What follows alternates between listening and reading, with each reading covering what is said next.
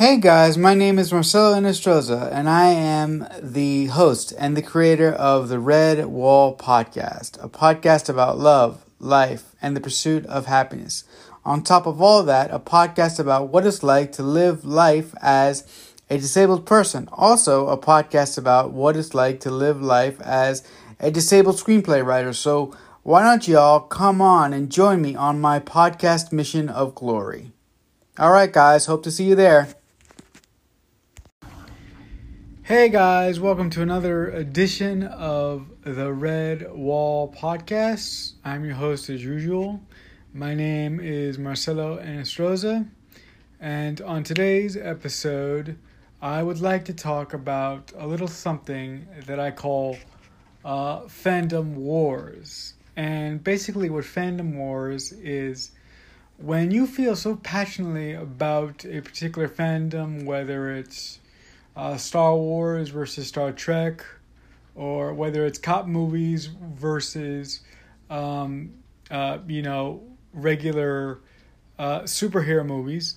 When someone attacks something that you love, you tend to lash out and sort of disrespectfully attack them, because since they don't like something that you love and something that you pride yourself on loving, you feel like they're personally attacking you.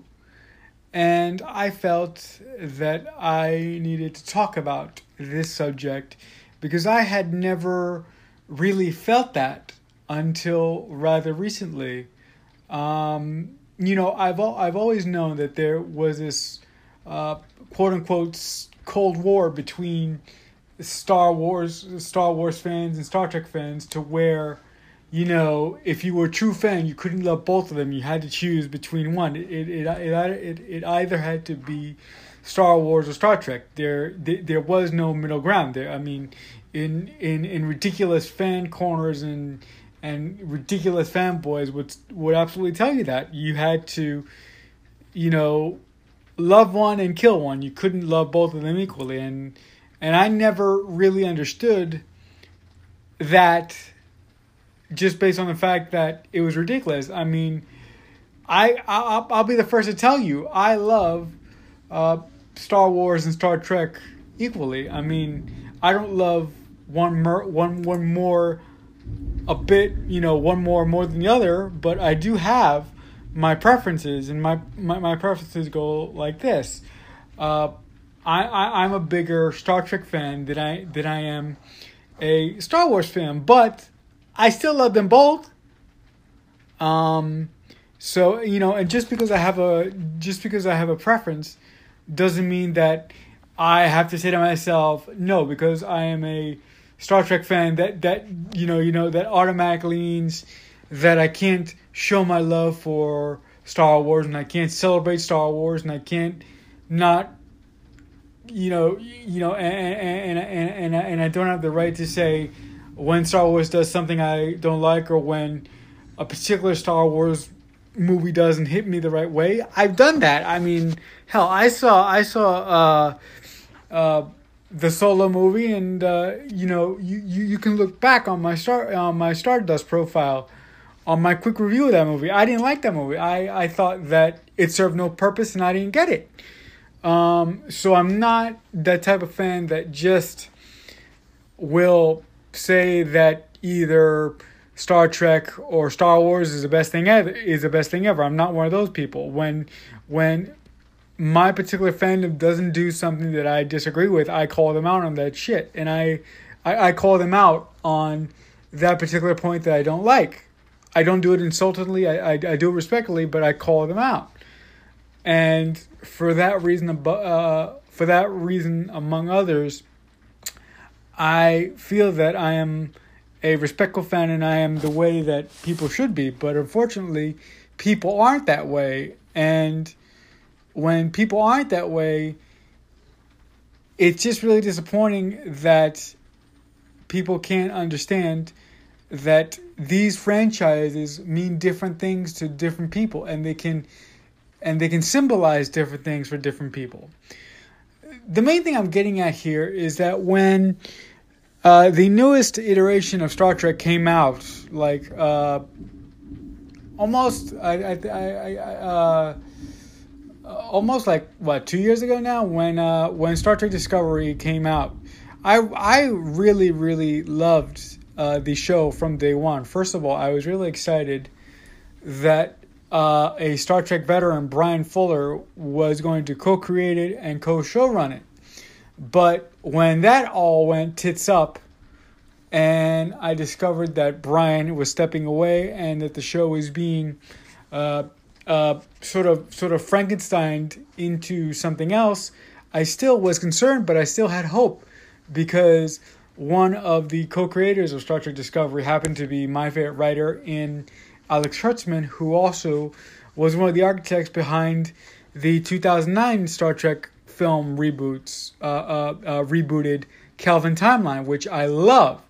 So I still had faith in that aspect. And when the show premiered, it would be safe to say that I loved it from the beginning. I agree that there were things about the show that didn't make sense, and there were things about the show that I didn't agree with, but I wasn't one of those gatekeeper Star Trek fans that said, "Oh my God, this show is a complete abortion of the Star Trek canon because that didn't happen like this, or that doesn't look like a transporter, or that doesn't look like a phaser, or why the hell are Ash Tyler and Captain Lorca on a holodeck type of part of the ship when holodecks weren't even invented in the time period that they're supposed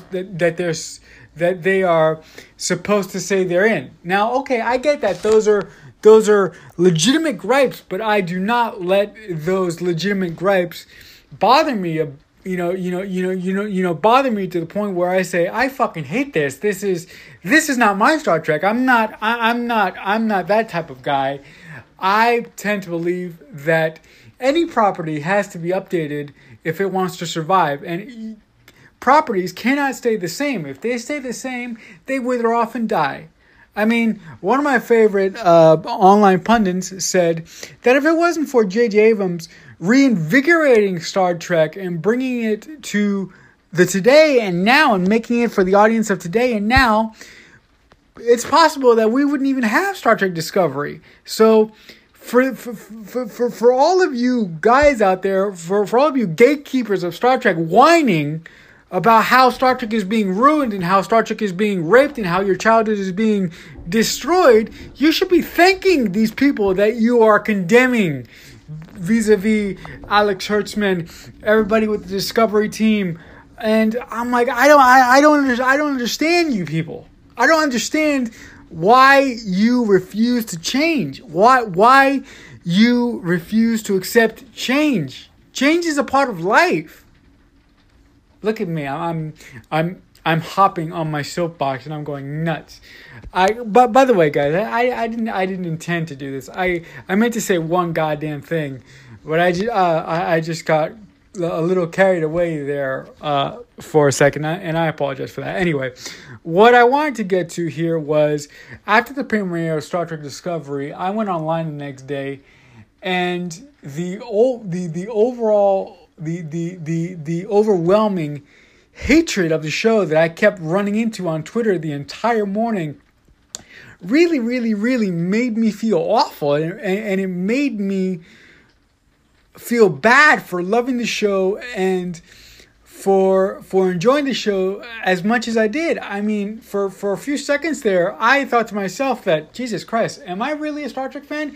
I mean, these toxic Star Trek fans and these haters of Star Trek Discovery after just one episode made me question my fandom and my love for Star Trek as a whole. Now, that should have never happened to anyone, but I'm ashamed to say it happened to me.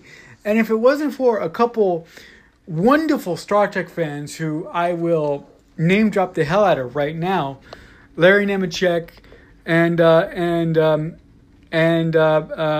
Chris, the Trek Collector on YouTube. If it wasn't for these two gentlemen, and Irish Trekkie too, which helped me out later on, if it wasn't for these two guys, I would have never being comfortable with loving this new corner of Star Trek. And I have to give a giant thank you to these gentlemen for helping me get my love of Star Trek Discovery out of the darkness. And right now I am a part of that, very vocal group that loves Star Trek Discovery, and I am not ashamed of it.